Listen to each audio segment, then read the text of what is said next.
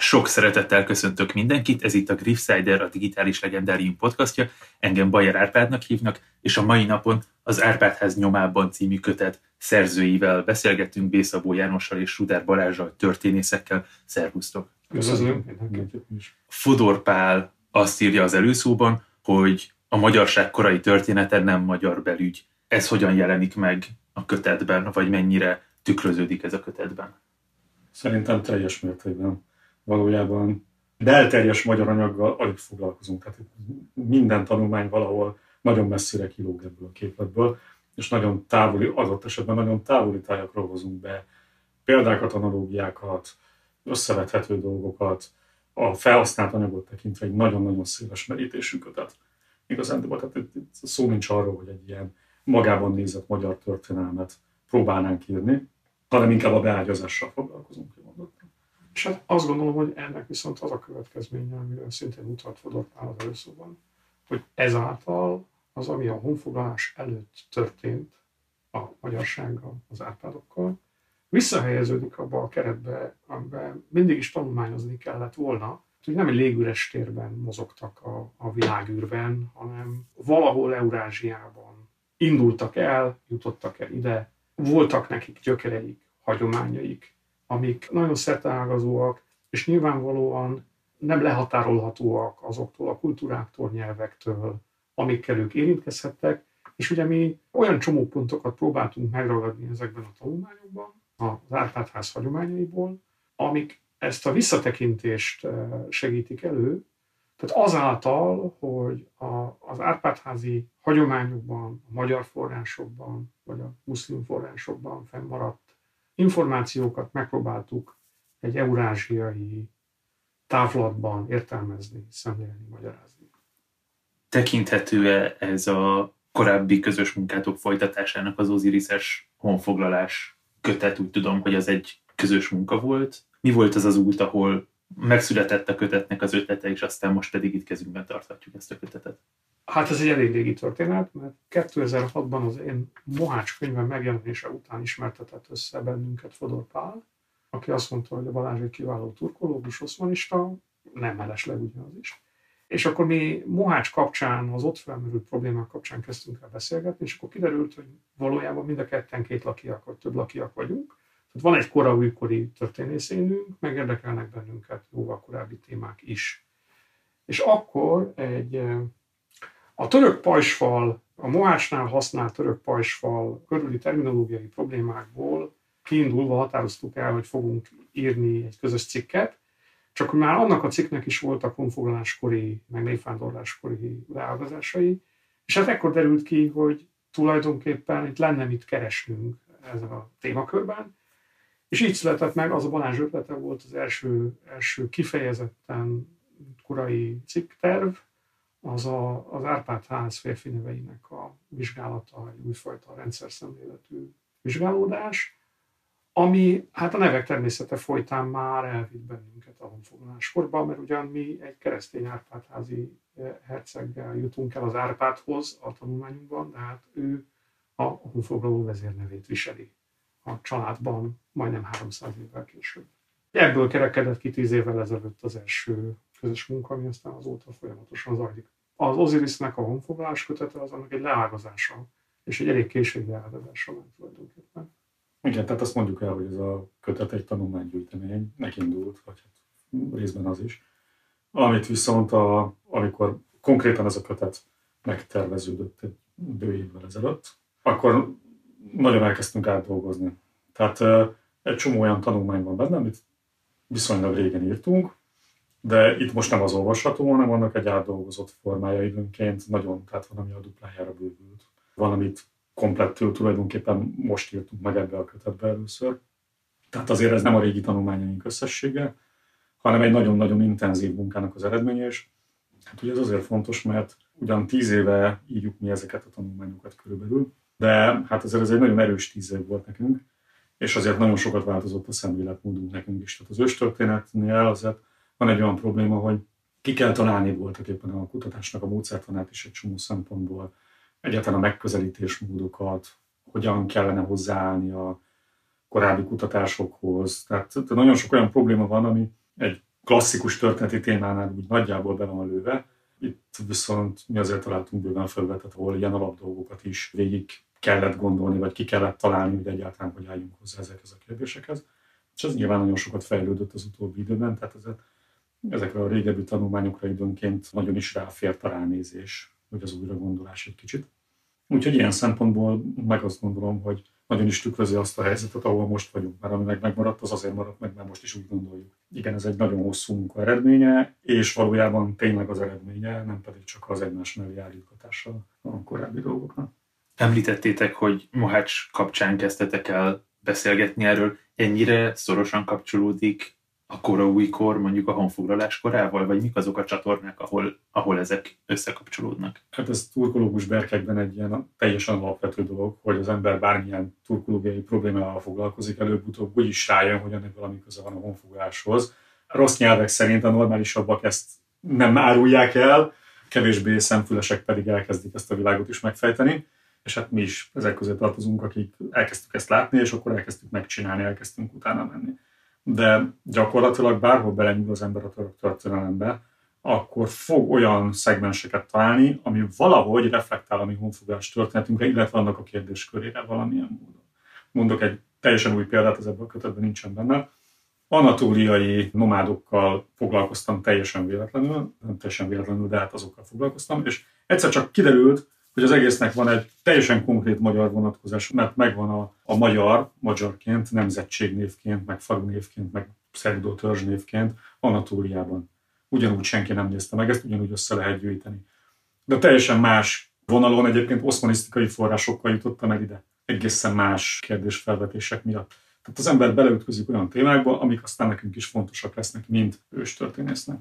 És hát van egy nagyon fontos módszertani része ennek a dolognak, Ugye nagyon nem mindegy, hogy ki melyik korszakra specializálódik pályája kezdetén, mert hogy annak a korszaknak megvan a maga forrásbázis, a forrás bősége, forrás szűkössége, az ahhoz hozzá kapcsolt tradicionális feldolgozási módszerek, és mondjuk egy kora újkorász számára az a forrásbőség, ami Mohásról fölfelé a magyar történelmet is jellemzi azért a korábbi időszakhoz képest, az egy másfajta tanultságot, iskolázottságot jelent. Egy csomó esetben, hogy mondjam, bonyolultabbá teszi a gondolkodást a történeti témákról, mert világossá válik a korai forrásanyagon, hogy egy problémának számos olyan ágaboga leágazása, magyarázata lehetséges, ami egy szűke forrásbázison dolgozó, hagyományos koraközépkori irányultságú történet számára nem merül föl. Ott annyira kevés az adat, hogy sokkal inkább adja magát, hogy így összekössük őket, és valamilyen módon erre építsünk egy felépítményt. Ugye az elmúlt évszázadokban a magyar őstörténet kapcsán sem nagyon csinált mást a, a magyar történettudomány, mint hol régészeti, hol történeti, hol nyelvészeti adatokat próbált meg így összekötögetni. És az a lehetőség, hát egyrészt a késői analógiák azok segíthetnek megvilágítani korai humályos forráshegyeket és problémákat, az nem nagyon merült föl, mert aki a korai korszakokkal foglalkozik, az általában nem tekint 5-600-700-800 évvel későbbre, és nem gondolja azt, hogy onnan kéne információkat behozni a rendszerbe. A korábbi analógiák meg épp annyira töredékesek, mint a, a mi honfoglaláskorunk, tehát azzal olyan nagyon messzire nem lehet eljutni, mert ha az egyikről se tudunk semmit, meg a másikról se tudunk semmit, akkor az összehasonlítás lesz túlságosan gyümölcsöző. Ilyen szempontból nagyon látszik ezen a köteten, hogy mindketten foglalkozunk koraújkorral, és egyrészt vannak benne konkrét koraújkori példák, amik azt gondolom, hogy segítenek megérteni helyzeteket, szituációkat, szövegeket. Másrészt meg próbáltunk ilyen párhuzamos gondolkodási utakat bejárni. Tehát nem azt mondani valamire, hogy fehér vagy fekete mindenképpen, mert ha nem fehér, akkor biztos fekete, hanem ugye ott van a szürke sok-sok árnyalat a, a két véglet között akkor most fehér vagy fekete, ez a honfoglaláskori magyar világ, ez egy türk világ? Hát ez egy nagyon érdekes tanulsága a kötetnek, hogy egy csomó szempontból nekünk most úgy tűnik, hogy nem biztos, hogy annyira. Hogy a kötet az, az Árpádházzal foglalkozik, tehát nem a magyarsággal, meg nem a honfoglaló magyar néppel, hanem csak az uralkodó dinasztiával. Ennek két oka van. Az egyik az nyilván az, hogy rájuk vonatkozik a legtöbb forrás, tehát mégiscsak róluk tudunk a legtöbbet. A másik meg, hogy, hogy hát mégiscsak azért ez egy emblematikus dolog, vagy tehát egy uralkodó dinasztia az egy e, nagyon jelzés értékű e, társaság. Na de rögtön például itt belefut az ember a, az alapkérdésbe, hogy a vezérdinasztia az egészen biztosan a saját népből van-e, tehát a népből emelkedik ki. Mert hogy pont a sztyeppei példák rámutatnak, hogy hát egyáltalán nyilvánvaló. Nagyon sokszor kívülről jönnek ezek a dinasztiák, vagy egyáltalán a népnek a felépülése sem úgy van, mint ahogy mi azt elképzeljük, hogy majd egy nép organikusan fejlődik, és akkor majd egyszer csak elér egy fejlettségi fokot, akkor majd államot alapít, ha már államot alapít, akkor majd annak lesz valami vezetője. Hanem, hogy hát ez nagyon úgy néz ki, hogy gyakran sok fordítva van, a Sztyeppe régióban nagyon jól látszanak fordított történetek, ahol egy tehetséges vezér az, aki megszervez egy országot, és ha elég jól csinálja, és elég sokáig fennáll, akkor lehet, hogy az ország lakossága majd népnek fogja magát tekinteni, azonos népnek fogja magát tekinteni.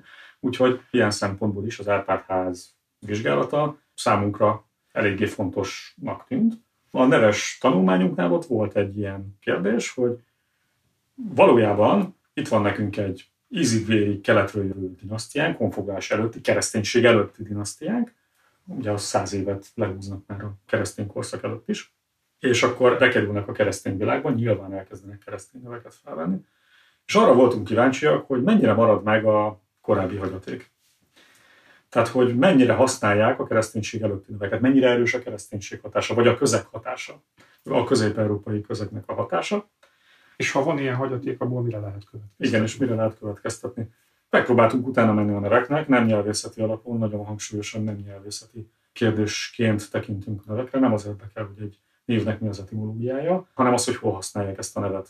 Hol van az a közeg, ahol a, az Árpádház nevei léteznek névként, valóban névként. És hát ez egy nagyon-nagyon furcsa tapasztalathoz vezetett, mert rengeteg névről az derült ki, hogy egyszerűen nincsen hátországa. Tehát ötleteink vannak, nyelvészeti ötleteink lehetnek, lehet, hogy innen is le lehet vezetni, lehet, hogy onnan is le lehet vezetni, nem tudjuk, de hogy egy csomó esetben a konkrét névadásból hiányoznak ezek a nevek. Tehát ez egy nagyon-nagyon fura dolog. Ez azért is furcsa egyébként. Tudnál erre egy példát mondani, hogy ezt hogyan képzeljük el, hogy nincsen hátországa? Ott van például a Béla név, ami az Árpádház egyik legterheltebb neve, tehát ezt nagyon szeretik a Bélát, láthatóan ragaszkodnak hozzá. Leggyakoribb mondjuk inkább. Leggyakoribb, igen. Gyakorlatilag Bélák azok így nem nagyon vannak sehol ebben a formában. De ugyanakkor egy csomó nyelvhez érzés szinten, tehát népetimológia szintjén köthetőek. Bele, egy, egy nyelvhasználója beleérezhet valamit ebben a névben. Beleérezhet a latin, beleérezhet a kelta, beleérezhet a germán, beleérezhet a, a szláv nyilvánvalóan, de beleérezhet a török is, és beleérezhetünk magyar nyelven is valamit, ugye ez a bél, derék irányba, az a török vonal. És bele is, tehát nyelvészek bele is érezték ezeket, vagy próbálkoztak ezeken a vonalakon megfejteni a nevet. De ugyanakkor nem találunk olyan uralkodó családokat, ahol mondjuk a Béla név az egy ilyen elterjedt valami lenne. Van egy türk vezérünk, aki talán Béla, de hát nagyon minimális. És ugye leggyakrabban ezt szláv eredetű névként szokták tárgyalni, de ugye van egy feloldhatatlan probléma, hogy a szlávban az alvégződésű nevek női nevek. Nálunk pedig ez egy férfi név, és akkor innentől kezdve valahová máshová kell tenni a horizontot még a, a szláv adatok vizsgálatánál is. Ebben az esetben tehát erre is tettünk kísérletet, hogy annak is legyen egy, egy mélysége. Mert ha megrekedünk ezen a, azon a szinten, ahova tulajdonképpen a magyar történetben van lőve az időben, tehát hogy mi a vizsgálati alap, hogy vannak szlávok, vannak törökök, és ami előttük volt, az már nincs, akkor egy csomó esetben nem tudunk választ adni ezekre a kérdésekre, mert azért megnyugtató módon a szláv nyelvi szint az elég késői, a török is tulajdonképpen elég késői, és hogy a korábbi évszázadokban ki, hol, milyen nyelven beszélt, hát arról meg elég homályos fogalmaink vannak. Ugye sokszor a nevek, a fennmaradt nevek alapján próbálnak valami nyelvi környezetet vagy nyelvi közeget feltételezni az adott területre, az ott élő népekre. De pont az Árpádok példája mutatja, az Árpád ház férfi tagjainak nevei alapján itt senki meg nem mondaná, hogy a Kárpát-medencében magyarul beszéltek. Nincsen, és ez egy nagyon fontos tanulsága ennek a vizsgálatnak, hogy ellentétben mondjuk a Ruszban a szokásos hagyományokkal, a lengyeleknél, a cseheknél szokásos hagyományokkal. Tehát amikor egy dinasztia keresztény hitre tér és elkezdenek sokasodni a hercegek és királyok, az ő neveik azok szinte beszélő nevek az adott nyelvi közegből, nálunk pedig magyarnak nevezhető név az alig-alig akad mutatóba ebben a nyelvi korpuszban. Igen, ez volt az egyik legmelbevágóbb tanulsága ennek a vizsgálatnak, hogy ez egy olyan dinasztia, ami nem nagyon szereti a magyar neveket. Legalábbis nem úgy tűnik. De a másik tanulsága pedig az volt, hogy ugye mi azzal a kiindulással, vagy legalábbis én azzal vágtam bele, hogy valószínűleg majd itt a török nevek fognak sorakozni, de hogy a klasszikus török nevek sem. Tehát az, amit nyelvészetileg én kapásból tudtam, hogy az ugye török név, mert etimológikusan ez meg lett oldva, tehát az etimológiák abban az irányba mutattak. Azokról is az derült ki, hogy nagyon jó, hogy nyelvészetileg az etimológia szintjén ez megvan, de névhasználat szintjén nincs meg. Tehát hiába mondjuk azt, hogy az árpád, az az árpa török szóból van egy D-képző, egy magyar D-képzővel létrehozva, lehet, hogy így van, én ezt nem tudom, de attól függetlenül árpa nevű keleti uralkodók azok úgy nem nagyon vannak. Ugye amúgy is furcsa, hogy egy klasszik nomád társaság miért hívná árpácskának vagy búzácskának a vezetőjét. Oké, okay, nem tudhatjuk, hogy mi járt a fejükben, de egyszerűen nincsenek ilyen nevek. És ugyanígy zátonyra futottunk az álmossal is, ami egy ilyen őrült egyértelmű névnek tűnik. Tehát ez... De hát, hogy valójában álmosok sincsenek, mert az álmos az nem. A török környezetben igen. Tehát az álmos az nem egy ilyen magában álló név, az egy név rész szokott lenni, de kellene hozzá az eleje. Egy dupla, kételemű név szokott lenni, de magában nem szokott állni. Tehát megint nem nagyon egyértelmű ez a török környezet. Úgyhogy ez is egy tanulság volt, hogy a magyar vezető uralkodó család az nem egy ilyen kiköpött türk dinasztiának tűnik. Ugye a türk az itt egyértelműen nem a nyelvi közeget jelenti, hanem a türk birodalmat és annak utódállomait. Ez egy fontos dolog. Ezt elég jól ismerjük, ennek rengeteg forrása van, de egy csomó szempontból nem ide kötődni látszik a, a magyar Árpádház. Ami azért érdekes egyébként, mert a vezérnevekben úgy tűnik, hogy több ilyen kapcsolat van. Amikor azt mondjátok ebben a kontextusban, hogy magyar név, akkor az alatt miket értetek pontosan? A finnugor nyelvűt, tehát a mai magyar nyelvünket. Ugye az Árpád korból fennmaradt egy olyan névkorpusz, most már szépen össze is van állítva, ami régóta ismertek, mert szolganevek vannak benne, meg szabad gazdálkodóknak nevei vannak benne, és ezek egy csomó esetben beszélő nevek. Tehát, hogy valamilyen tulajdonságra utalnak, és ezt, ezt minden magyar ember érti ma is. Tehát ha azt mondja valaki, hogy pisze, ez volt a neve az illetőnek, tudni fogja, hogy az mit jelent. Ha azt mondja, hogy loncsos, azt is tudni fogja, hogy mit jelent. Ezek most lassan öntésből jött nem valódi árpátkori nevek voltak. De nincsen olyan királyunk, hogy pompás, meg hatalmas, meg erős, amik egyébként nagyon adódnának ebből a névadási gyakorlatból. Tehát, hogyha teljes lenne a vertikum, akkor a, az elitet is valahogy így kellene elnevezni, és értenénk a neveiket, ahogyan egy orosz ma is érti, meg egy, egy lengyel ma is érti, hogy mik azok a szavak, amiből össze vannak pakolva az ő uralkodói neveik abban a környezetben. Teljesen érdekes, hogy valójában egyetlen olyan nevet találtunk talán, ami így működik, az a bölény. Az első Bélának az egy mellékneve, vagy ragadvány, nem tudjuk pontosan, hogy milyen. Vagy másik neve. Vagy másik neve, igen, nem tudjuk, hogy, hogy ez egy milyen név, de emlegetik így és az tényleg a magyar bölény szóból van. Tehát ez, és ez bele is passzol egyébként ebben a névadási logikában, ami máshol megfigyelhető. Ugye előszeretettel adnak a törökök például állatneveket az uralkodóknak. Hát nálunk ugye a bölényen kívül ez nem nagyon e, játszik, illetve hát a, az Árpád ház vélelmezett madaránál, a turulnál jön elő egy ilyen ragadozó madár képzete. De ott sem a családtagokat De ott sem a családtagokat hívják így. Ami egyébként szintén egy ilyen érdekes dolog lett, ugye ez egy szimbolikus dolog, tehát az, az a, a magyar kommunitás hagyomány azt mondja, hogy ez a, az Árpád családnak a jelképes madara a keresztény korszak előtt. És hát erről is remekül tudjuk, hogy a turul az egy török szó. De az a helyzet, hogy kiderül, hogy a, kiderült, hogy a török nyelvek nem nagyon használják ezt a szót névként, madárnévként. Tehát nem, se, nincs olyan madár, ami repül az égén, és azt mondják, hogy nézd egy turul. Mint ahogy nálunk sincs ilyen, tehát senki nem tudja, hogy mi az, hogy turul. De most kiderült majd mindjárt lelőjük a poént. És nagyon régóta így van ez, van egy nagyon jelképes történet. Volt a törököknek egy híres neves vezérük, Togrul Bég. A Togrul az a Turul. És volt neki egy udvari sajmászmestere, és az írt egy vadászmadár könyvet, amiben összeírt mindent, amit a vadászmadarakról tud, és ő írja azt, Togrul Bég udvarában, hogy hát ő nagyon szeretett volna Turult látni, de még életében nem sikerült soha. Tehát ez egy ennyire... mindez mikor? Igen, ez a 11. század már akkor se láttak turult, és egyébként utána sorban az összes ilyen moderász könyv a 19. századig azt ismételgeti, hogy hát nagyon jó lett volna látni, de nem, nincsen turul. Egyszerűen a turul madár, az tudják, hogy volt, és valós madár volt, tehát ez nem egy, úgy tűnik, hogy nem mitikus madár, de egyszerűen nem marad meg sehol. Ehhez képest nagyon-nagyon érdekes, hogy a magyar krónikás az tudja, hogy a turul az tényleg egy madár. Az fix, hogy az madár. Mert ezt se kéne tudnia. És egyébként névként is csak nagyon kevés török népnél van meg túl, az is inkább sokkal később. Egy jó körülhatárolt csoporthoz, az oguzokhoz köthető, meg az ugurokhoz, ugye azok is egy ogusz csoportnak tűnnek. Nagyon érdekes, hogy gyakorlatilag csak náluk van meg ez a név.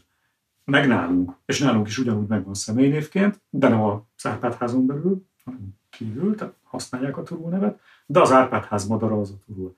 És egyébként úgy néz ki, hogy megpróbáltam egy kicsit körbejárni, hogy amikor viszont tudni vélik, van, van olyan nagyon-nagyon korai anyag, amikor tudni vélik, hogy ez milyen modell, hogy hát valójában ez, ez azonosíthatónak tűnik, ez egy héja. És a héják csoportján belül a legnagyobb madár, és hogy, hogy amikor leírják a 8. században, már akkor is rendkívül ritka. És azt írják, hogy ez szent időben egyszer kerül elő egy darab, és akkor azt azonnal, aki megtalálja és megfogja, az viszi az uralkodóhoz, mert ez csak uralkodónak jár, hogy ilyen madara legyen. Ez a 8. század, és akkor utána meg, utána meg ugye már az van, hogy nincs is. De egyértelműen a héják között írják le. És hát milyen érdekes, hogy az a madár, ami latin név, amivel ezt összeköthető a magyar kommunikás anyagban, az az Asturis, és hát az Asturis is héját jelent. Tehát ö, könnyen lehet, hogy valamilyen, ma már talán nem létező héjaféle volt a tudó. Nézzük meg a könyvet két részre tagolódik a tanulmányoknak a sora. Az első a dinasztia, a másik pedig a hatalom. Azt hiszem, hogy itt az első feléről beszéltünk a, a nevek kapcsán. Ebben felolvasom a tanulmányokat, hogy a hallgató tudja, hogy mire számítson, és aztán arra kérlek titeket, hogy reagáljatok rá ne tanulmányonként, hanem ennek a résznek mi az, ami, ami fontos üzenete vagy fontos eredménye számotokra vagy szerintetek. Szóval a dinasztia tanulmányai. Az Árpád-ház férfi neveiről 970-től 1301-ig, ügyek, egy elfeledett ősapa, az Árpádok és Attila, egy csésze, egy kart, gondolatok az Árpádok Attila hagyományának tárgyi bizonyítékairól, a dinasztia jelképe a turul. Ebből azt hiszem, hogy kettőt érintettünk eddig, összességében akár ezekkel együtt mi az, ami a számatokra fontos vagy új eredmény. Ebben a fejezetben kimondottan a családdal kapcsolatos dolgokat raktuk egymás mellé. Van egy olyan kitétel a magyar krónikás hagyományban, hogy ez a család ez valahogy előkelőbb, mint a többiek. És hát eléggé világos megvan a genealógiájuk, ez többek között azt jelenti, hogy királyi család, királyi vérből származnak. Uralkodókra vezetik vissza őket. Ugye a Hunor Magor történet is arról szól, hogy ott van a háttérben Mérót, aki hát egy király. Valójában itt az van elmondva, hogy egy királyi család az Árpád ház. Ami azért jó pofa, mert másfelől ugyanezek a kommunikák adott esetben, és egyébként más források is elmondják, hogy hát úgy néz ki, hogy a magyaroknak az álmos fejedelem választás előtt, vagy a fejedelem választás előtt nem volt ilyen típusú uralkodó. Ugye, akkor ez egy ilyen feloldhatatlan ellentétnek tűnik. E, első pillantás, hogy hogy lehet, hogy valaki egy királyi családból származik, mikor annak a népnek nem is volt királyi családjában királysága, meg semmilyen uralmi formája sem. De hát ez az, amiről már beszéltünk, hogy na jó, de egy uralkodó család jöhet kívülről is. És akkor ennek a gondolatkörnek az egyik eleme az az Attila hagyomány ebben a leszármazási rendszerben fel van tüntetve Attila is, mint egyfajta ős. És hogy mit lehet ezzel kezdeni? Van-e ennek jelentősége, nincs jelentősége, hogy mit kéne gondolnunk Attilára? És itt többféle irányból néztük meg ezt a kérdést. Az egyik lehetőség az az volt, hogy a sztyeppei gondolkodás szerint, ahol ugye genealógiákat jegyezgetnek föl, meg, meg hivatkozgatnak természetesen az ősökre, ugye a, a hét ős tisztelete az egy ilyen mitikus dolognak tűnik a magyar irodalomban is, de hogy ez hogy működik valójában? Tehát, hogy ezt mennyire lehetne komolyan venni, hogy most akkor tényleg az árpádok azt gondolják, hogy ők Attilától származnak. És hát az derült ki, hogy ha megnézzük ezeket a dinasztikus hagyományokat, akkor mindig abban az esetben maradnak ezek fenn, hogyha a hatalom is fennmarad valamilyen formában. Tehát valamilyen hatalmi helyzet hozza el azt, hogy egyébként emlékszünk az ősökre, hiszen az ősök révén van nekünk valamilyen helyünk a hatalmi szerkezetben ha nem tudnánk, hogy kik az őseink, akkor nem lenne jogunk uralkodni, vagy nem lenne jogunk helyet foglalni ebben a karban. Ha viszont tudjuk, akkor arra tudunk hivatkozni, de ehhez kell az, hogy folyamatosan fenn legyen ez a hatalmi helyzet. Egy már nem létező paradigmára teljesen érdektelen utalni. teljesen mindegy. Az, hogy egy már nem létező ország, már nem létező dinasztiájához valami közünk van, az teljesen értelmetlen, az nem praktikus dolog, annak nincs értelme. És nem is őrzik meg ezeket. Tehát mindig az van megőrizve, ami praktikusan értelmes is, hasznos. Mert a saját jogalapomat abból vezetem le. Na most az Attila féle Hun birodalom, az meg atomjaira hullik, gyakorlatilag nem maradnak utódállamai. Tehát ez a hatalmi struktúra, ez megszűnik, ezt, ezt felülírja a rengeteg minden. Legalábbis nem látunk semmit, ami tovább vinni. A kelet-európai sztreppen egyébként éppenséggel lehet, hogy van valami, de nem nagyon látunk ilyeneket. Tehát, hogy ebben a szituációban az a 400 év, ami az Árpádok felbukkanása meg Attila között van, az elég soknak tűnik.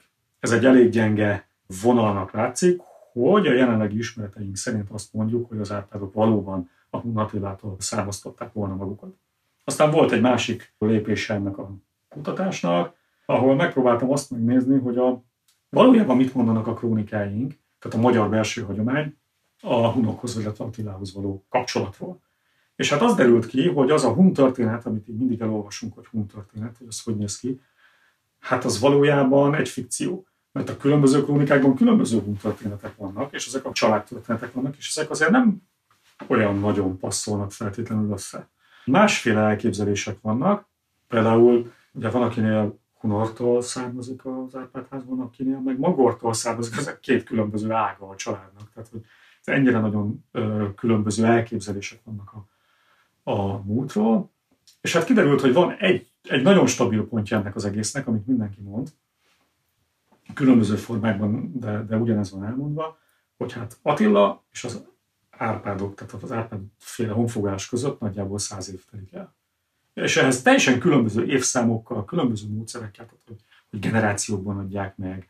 De úgy tűnik, hogy ehhez ragaszkodnak ez a viszonylag rövid intervallumhoz, ami, ami meg hát ugye nem passzol össze a Hunatilával.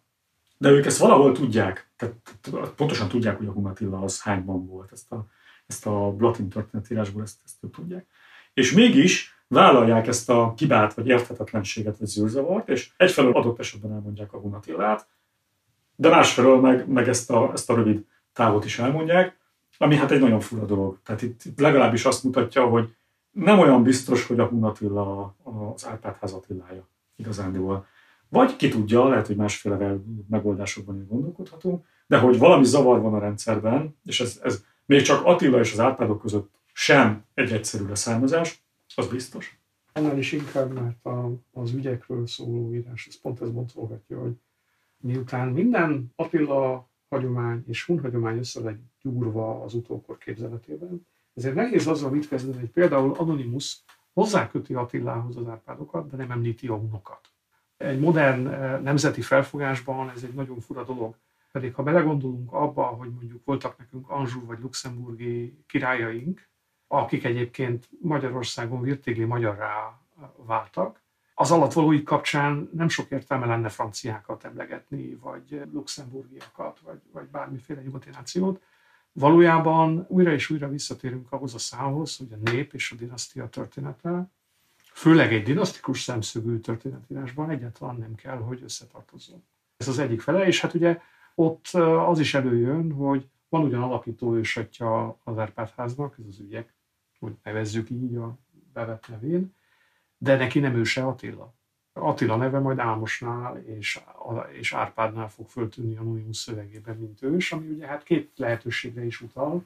Egyrészt, hogy egy fiktív jogalap a történetben az Árpádok számára, a másik lehetőség meg, hogy van egy leányági rokonság gondolat mögötte, az is nagyon-nagyon messze minden, minden konkrét megfogható helyszíntől valójában. Tehát azt gondolom, hogy segít a tisztánlátásban, amit összeraktunk, de nem jutottunk a történet végére, mert azok a következtetések, amiket levontunk a cikkek végén, egyrészt nem jelentik azt, hogy ne lehetne akár az árpádoknak, akár a magyarságnak köze a hunokhoz.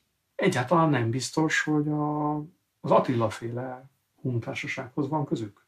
Tehát attól, hogy valakinek van közös hun hagyománya, nem kell, hogy Attila a legyen. És fordítva, attól, hogy valakinek van valamilyen eh, kapcsolata Attilával, nem kell, hogy hogy a népe hú legyen, hát elég nagy volt az a birodalom, és sokféle náció élt benne. Ugye gyönyörűen előjön a legélénkebb és legszebb Attila hagyományai a magyarságon kívül a germánoknak vannak. Tehát az, hogy Izlandon tudtak gyűjteni Attila történeteket, az azért sokat elárul arról, hogy milyen nyomokat hagyott ő a közép- és kelet-európai népeknek az emlékezetében, anélkül, hogy bármiféle etnikai rokonságot fel kellett volna tételezni. Az az írás, ami meg az Árpád-korban Attilához kötött tárgyaknak a vizsgálati lehetőségeit járja körbe, az pont erről szól, hogy hát attól, hogy valamilyen tárgyat Attiláinak tartottak az Árpádok, most vagy okkal, vagy ok nélkül, ez, ez ugye a tárgy meg nem léte miatt kideríthetetlen. Ez még nem kell, hogy azt jelentse automatikusan, hogy egyben azt is gondolták volna, hogy az Árpádok őse az Attila lett volna. Mert hogy nagy emberek tárgyait mindig szívesen gyűjtötték. Tehát nagyon sok kérdést felvetettetek, előrébb léptetek egyet valószínűleg, de hát azt, hogy Attila rokona az Árpádháznak, arra azt lehet válaszolni, hogy lehet, hogy egy másik Attila, aki később élt, mint Attila Hun, lehet, hogy ez egy fiktív rokonság, és lehet, hogy valami egészen más leányági rokonság. Igen, sokféle válasz lehetőség van, ideig jutottunk el persze. Menjünk tovább a második részre, ez a hatalom címet viseli, tanulmányai pedig hatalomgyakorlás, mint szaktudás, az Árpádok és a honfoglalók, a 9-10. századi hatalmi szervezet sztyepe történeti párhuzamai, Kende vagy Gyula volt-e Árpád, a magyar kettős fejedelemség teóriájától a forrásokig, illetve a hatalom hangjai, a középkori magyarországi dobok és kürtök keleti háttere. Nagyon széles ez a merítés, talán ami a leginkább megüti az embernek a fülét, ez a Kende vagy Gyula és a kettős fejedelemségnek a gondolata. Ez volt vagy nem volt, mit tudunk róla? Ugye ez volt az a történeti probléma, ami évtizedeken keresztül rendkívül intenzíven foglalkoztatta a szakmai közvéleményt is, meg a szélesebb közvéleményt is. Ugye Györfi és Kristó párharcának részeként, de azért ebben sokan mások is benne voltak ebben a, ebben a történetben. És hát az a faramúci helyzet állt elő, hogy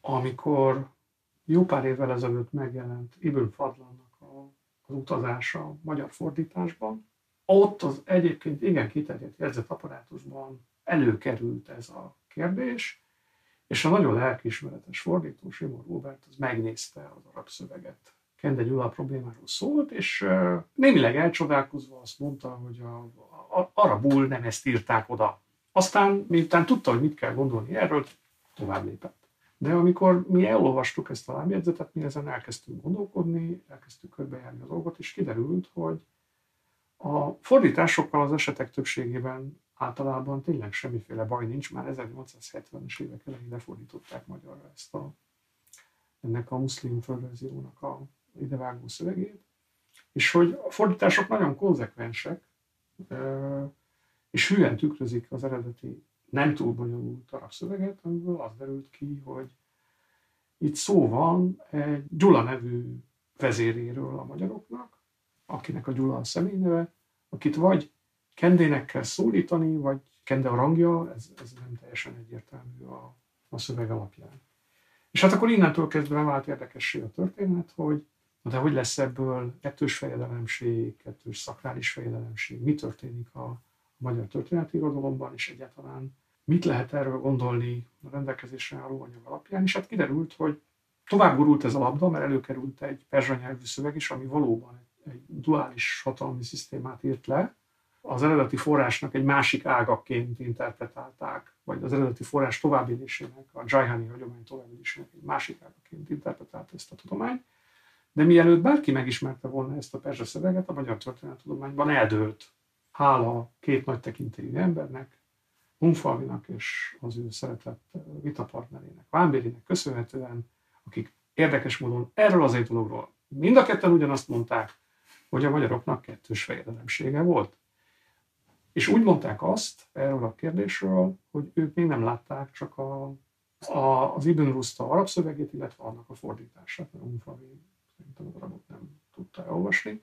És hát innentől kezdve vált világossá, hogy ez a történeti konstrukció is úgy született meg, mint nagyon sok más történeti konstrukció a magyar őstörténetben, hogy volt, volt a forrásszöveg, amit azon nyomban elkezdtek egyeztetni más történeti információkkal, jelen esetben a Biburban született Konstantin császár által összeállítatott bizánci kormányzati kézikönyvvel, ami biztos, hogy minimum évtizedekkel későbbi információkat hordoz e tekintetben magában, mint a muszlim szöveg, amiben az áll, hogy a Gyula az egy méltóság, és akkor innentől kezdve ezt visszakötötték a Ibn Rusta arab szövegébe, és a névből rang lett történeti interpretációkban, és onnantól kezdve, hogy ezt mindenki tudta, hogy ez így van, akárhányszor látták emberek, és akárhányszor olvasták el az eredeti szöveget, vagy annak a fordítását, nem tűnt föl a probléma.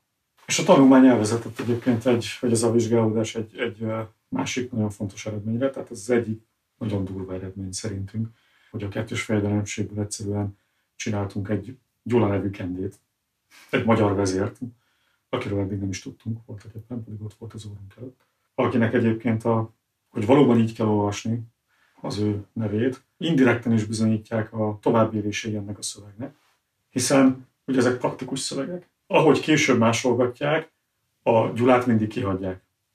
Mert hiszen, ha száz évvel később lemásolok egy szöveget, annak már semmilyen relevanciája nincsen, hogy a Kendér Gyulának hívják egyébként. Tehát, hogy ő, most éppen a Gyula nevű Kende uralkodik, mert hát az már rég halott, ezt mindenki tudja. Nem is másolják le, csak a Kendét írják. Nagyon-nagyon érdekes, hogy valójában a, a muszlim földrajzírók értették, hogy miről van szó. Pontosan úgy másolták a szöveget, ahogy logikus volt. És azt pont ezt a végeredményt hozza, amit mi is hoztunk. De emellett még egy nagyon-nagyon izgalmas dologba futottunk bele, hogy ugyanis megpróbáltuk megnézni a túloldalról a kérdést, hogy oké, okay, de akkor van Gyula méltóság, vagy nincsen, van kende, nincs kende, tehát hogy megnézni abból az irányból a dolgot, a holdudvarát megtekinteni, a hátterét megtekinteni ezeknek a neveknek, hogy abból mi derül ki. Hát és nagyon csúnya eredményekre jutottunk, mert az derült ki, hogy gyakorlatilag egy Gyula méltóság név az se igen, se földön nincsen, személyi névként is nagyon-nagyon-nagyon-nagyon kevés van. És egyébként eléggé furcsa módon pont a besenyőknél jön ez elő, ami azért érdekes, de máshol nem. Ugye a besenyő magyar kapcsolatok miatt ez, ez azért sok mindenféle következtetésre lehetőséget fog majd biztosítani, ezen a nyomon nem indultunk most el, csak detektáltuk a dolgot, hogy a Gyula személynévként létezik, és ott is nagyon ritkán. Hát a kende meg egyszerűen, azt se tudjuk, hogy hogy kell kimondani eleve, de hogy, hogy kende meg, hát nincs. Azok az adatok, megpróbáltuk megrostálni a kende mellett felhozott adatokat. Na, az a tipikusan az a méltóságnév, ami az egyébként eléggé jól ismert türk meg posztürk világban egyszerűen nem létezik. Nincs ilyen méltóságnév. Vannak dolgok, amik úgy tűnik, hogy kapcsolatba hozhatóak vele, azokkal se feltétlenül egyszerű. Ez a kapcsolatrendszer egyébként egyfelől inkább iráninak tűnik. Tehát akár a kaukázus fele mutat, de lehet, hogy akár közép fele is mutathat az iráni világba. Ebből sincsen sok, de legalább valami nyomok vannak, illetve vannak valami nagyon halvány mongol nyomaink. De ezek se egyértelműek teljesen. De minden esetre pont ugyanaz a tanulság, mint a neveknél, hogy ez nem az a klasszikus török világ, vagy türk világ, amiben gondolkodni szoktunk, meg amiben a magyar őstörténet kutatás gondolkodott általában. A nem ismert nevek mellé tulajdonképpen a nem ismert méltóság nevek is felsorolhatók, hogyha Gyulát is annak tekintjük, ami azért nagyon elgondolkoztató. Mondjuk az újgur kaganátus szétesése után, ami 840-ben történik, és hát valahogy a magyar vándorlásoknak ez egy háttértörténete mindenképpen, egy óriási erejű dolog a sztyeppe történetben. Szóval az újgurok szétesése után elindul egy ilyen állam létrejövési hullám, állam alapítási hullám, amiben egyébként időrendileg a magyar is teljesen jó belefér. Csak hát ezeknél a posztújgur államoknál teljesen jól látszanak a méltóság nevek, hogy mennek át az előző struktúrából, tehát az újgurból. Vagy még korábban a korábbi ilyen hasonlókban a tűkből, hogyan jönnek ki ezek a méltóság nevek. Ez egy teljesen logikus bokrot alkot. De a magyar ebben nem passzol bele.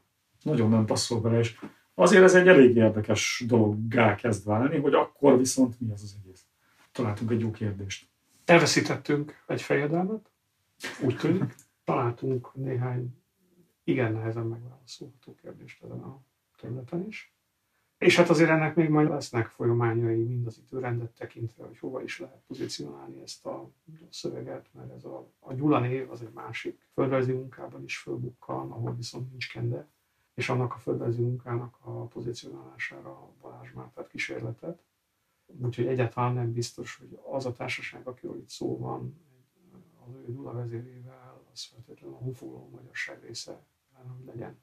Mert időről időre oda kanyarodnak a meglátások, hogy nagyon szerették volna eleink az összes olyan muszlim forrás besöpörni a honfoglaló magyarság ős történetébe, vagy korai történetébe, amiben magyarok szerepelnek, de miután pontosan lehet tudni, hogy magyar csoportok maradtak keleten a Kárpát-medencébe történő vándorlás közben és után is, ezért egyáltalán nem biztos, hogy minden forrás, amit mi ismerünk, az a Kárpát-medencébe költözőkre vonatkozik.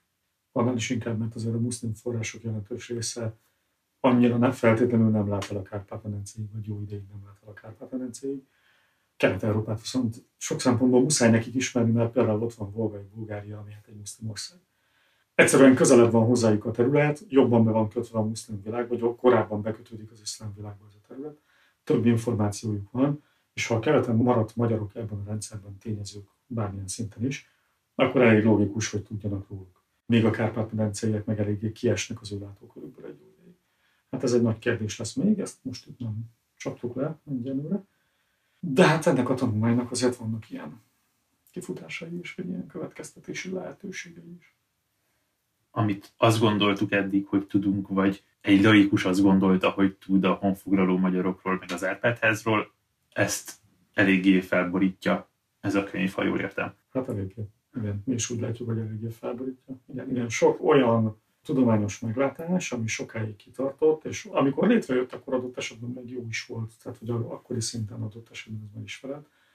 De aztán ilyen hiedelemmé változott, és aztán nem nagyon lett megnézve. Szóval ezekről azért, azért kiderült, hogy finomabban is meg lehet őket nézni, és hogy hát igen, lehet, hogy egészen más következtetésekre jutunk most már, a, nyilván a mai ismereteink fényében, mint ahogy az elődök jutottak, úgyhogy, úgyhogy mi azt gondoljuk, hogy ráfért erre az anyagra egy ilyen fajta áttekintés, vagy vagy egy ilyen fajta vizsgálódás. Amikor ennek a kötetnek a gondolata megszületett, akkor egyrészt ez a felborítás volt-e a cél, másrészt pedig, hogy képzelitek el azt, aki ezt olvassa, hogy ez inkább egy tudományos irányba megy, vagy pedig inkább abba az irányba megy, hogy, hogy az emberek megvegyik a könyvesboltban is elolvassák. Kérdezem ezt úgy, hogy nem gondolom, hogy a, a kettő az vagy-vagy. Hát én, én azt gondolom, hogy miután ezek a tanulmányok első formájukban, előző formájukban a tudós közösség számára írottak.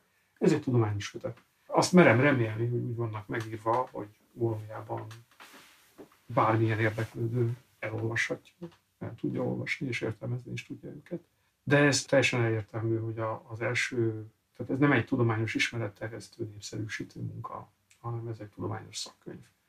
Ugye a problémák is a tudományon belül vannak, amikre fölhívja a figyelmet, vagy új megoldási javaslatokat kínál.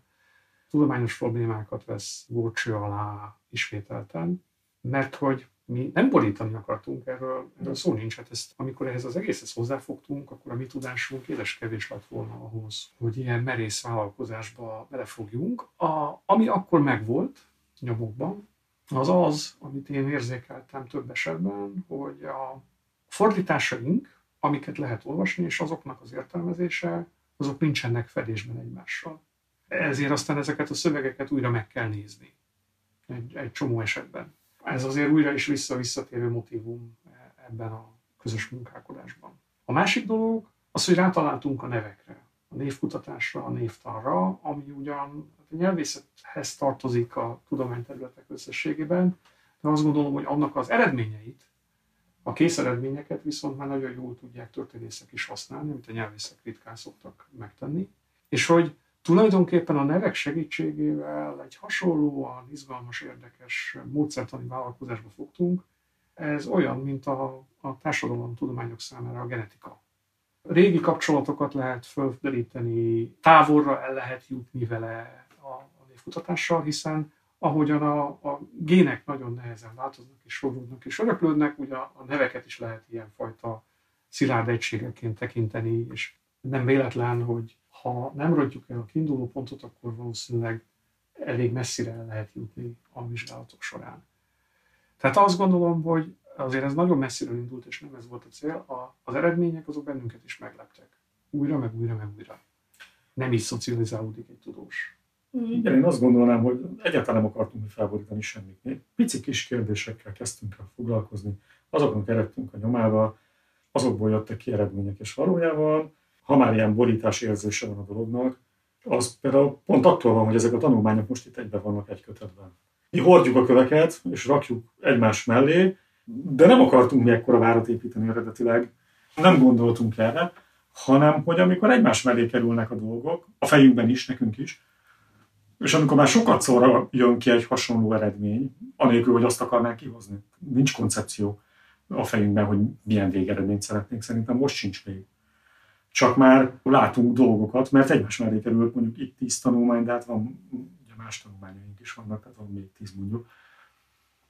Valójában ezt, a tanulmányok adták ezt ki, ezt az eredményt, pont azáltal, hogy megsokasodtak és egymás mellé kerültek éppen ezért valójában egy csomó szempontból nincsenek is megfogalmazó végeredmények semmilyen kérdésben, se hatalom kérdésében, se a család kérdésében. Nem fogalmaztunk mi meg egy nézőpontot, vagy egy véleményt, hogy szerintünk ez egész pontosan hogy is van. Ezek építőkockák, amiből lehet építkezni. Nyilván mi is fogunk ezekkel majd tovább játszani, és, és építgetjük tovább a dolgainkat. De úgy gondolom, hogy talán ez most már ebben a formában is megérdemli azt, vagy megéri, hogy más is kezdjen ezen gondolkozni, ne csak mi. Minél többen nézzék meg, mondják el a véleményüket, jöjjünk rá, hogyha valamit nagyon elhibáztunk. Rostálják ki. Rostálják ki, így van. Tehát, hogy, jö, tehát, hogy, hogy, hogy egyszerűen mozduljon meg a, a közösség, a párbeszéd, a, a tudományos gondolkodás, és lássuk meg, hogy mi az belőle. Mert van egy nagyon fontos hozatéka ennek a munkának, kiderült számunkra, hogy a történettudomány az nem egy halott terület a, a történet kutatásban, hanem rengeteg lehetőség van benne, sőt azt kell mondjam, hogy miután ugye történelmet valójában a történettudósok tudnak írni, abban a formában, hogy ezt az emberek szeretnék látni, itt lesz még nagyon komoly feladat a tudományterületnek, mert hogy nem nagyon van olyan eredmény, vagy olyan szöveg, aminek a vizsgálatát ne kellene újra elvégezni a régebbi időszakból. Igen, tehát ezt úgy is megfogalmazhatjuk, hogy az őstörténet kutatás sztár területei az mondjuk nem a filológia pillanatnyilag, hanem mondjuk sokkal inkább a régészet, meg a genetika pillanatnyilag. De az a helyzet, ahhoz, hogy ők az eredményeiket bárhogy is el tudják mondani, nem tudják nélkülözni az írott forrásokat, mert különben nem tudnak nevet adni a gyereknek, meg semmit se tudnak, hogy akkor csak tényleg gének, meg haplócsoportok különböző kódjaival lehet dobálózni, ami ugyan magában teljesen megfoghatatlan.